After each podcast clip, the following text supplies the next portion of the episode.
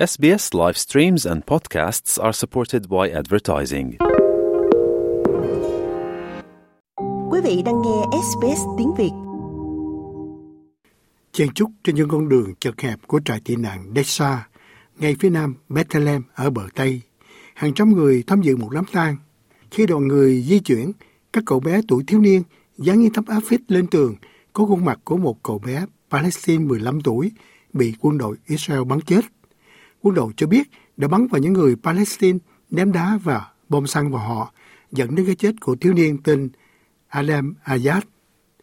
Người mẹ của Adam hôn một trong những tấm áp phích và áp vào ngực mình là bà Wafa Ayad. Cháu từng nói với tôi rằng cháu muốn chết và trở thành một người tử vì đạo. Tôi hỏi cháu tại sao và cháu biết tôi không có ai khác ngoài cháu cả. Cháu thường nói các anh hùng hy sinh đều là con một của cha mẹ. Còn tôi thì nói, đời tôi chẳng còn ai ngoài con tôi cả. Tôi hỏi cháu là liệu có định giải phóng Palestine theo cách này không? Cháu trả lời và nói rằng sẽ chết vì quê hương. Thế nhưng tôi bảo cháu ngừng nói về điều này.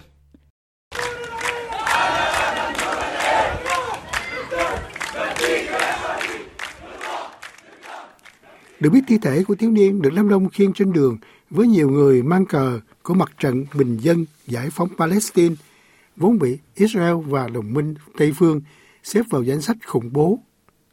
Chỉ cách đó 5 km khi tang lễ của Adam đang diễn ra, Bộ trưởng An ninh Quốc gia cực hữu mới của Israel, ông Itamar Ben-Gvir, đã có chuyến viếng thăm tới một trong những địa điểm tôn giáo gây tranh cãi gay gắt nhất trên thế giới. Trong 15 phút, ông Ben-Gvir đi vòng quanh Al-Haram, Al-Sharif được người Do Thái gọi là núi đền.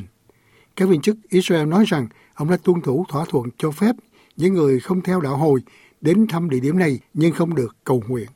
Trong một đoạn video ghi hình, ông Ben Gavir được nhìn thấy đang đi bộ với nhà thờ Hồi giáo ở phía sau, bao quanh là các nhân viên an ninh.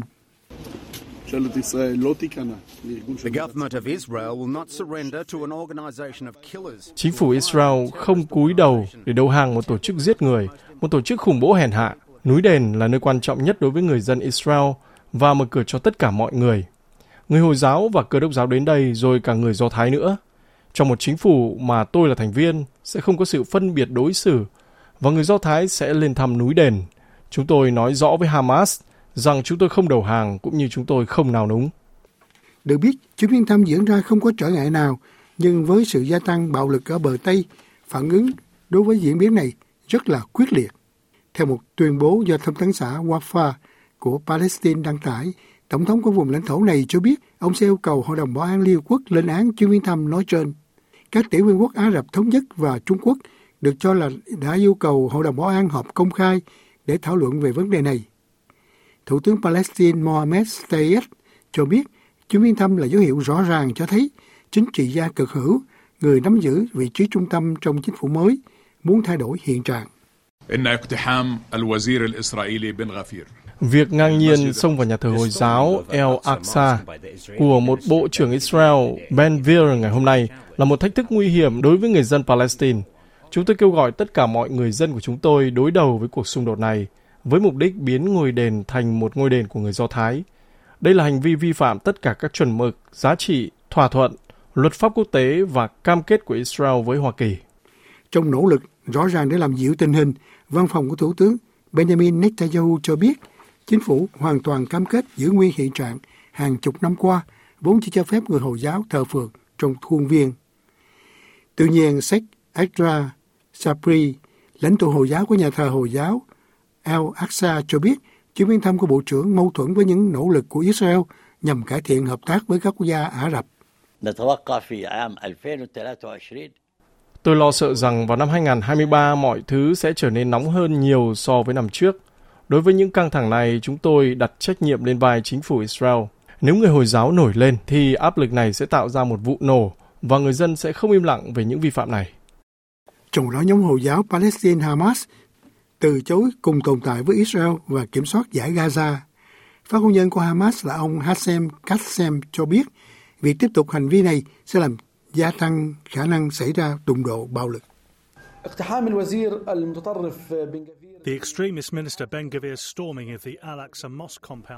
Việc Bộ trưởng cực đoan Ben Gvir xông vào khu phức hợp nhà thờ Hồi giáo El Aqsa vào sáng nay là một tội ác xảy ra trong bối cảnh quân chiếm đóng tiếp tục gây hấn với thành phố Jerusalem và nhà thờ Hồi giáo El Aqsa. Hành vi khiêu khích này sẽ mở rộng cánh cửa cho những làn sóng leo thang thực sự, sẽ gây ra hậu quả cho toàn bộ khu vực. Còn thủ lãnh phong trào Hezbollah của Lebanon, ông Hassan Nasrallah đã cảnh báo về cuộc chiến tranh thứ hai trong khu vực cùng với cuộc chiến Nga-Ukraine nếu cái mà ông gọi là những kẻ cực đoan, điên rồ không bị ngăn chặn.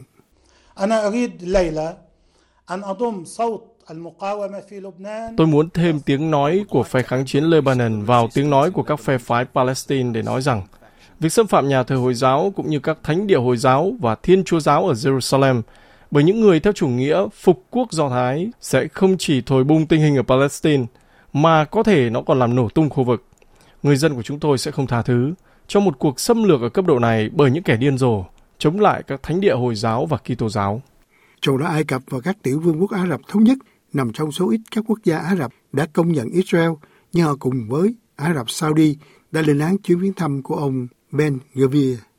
Thổ Nhĩ Kỳ cũng lên án chuyến viếng thăm là hành động khiêu khích trong đó đồng minh lớn nhất của Israel là Hoa Kỳ sẽ không bị lôi kéo vào việc chỉ trích trực tiếp ông Bộ trưởng. Thư ký báo chí Tòa đốc là bà Karine Jean-Pierre chỉ đơn giản nói rằng Hoa Kỳ ủng hộ hiện trạng. The United States stands firmly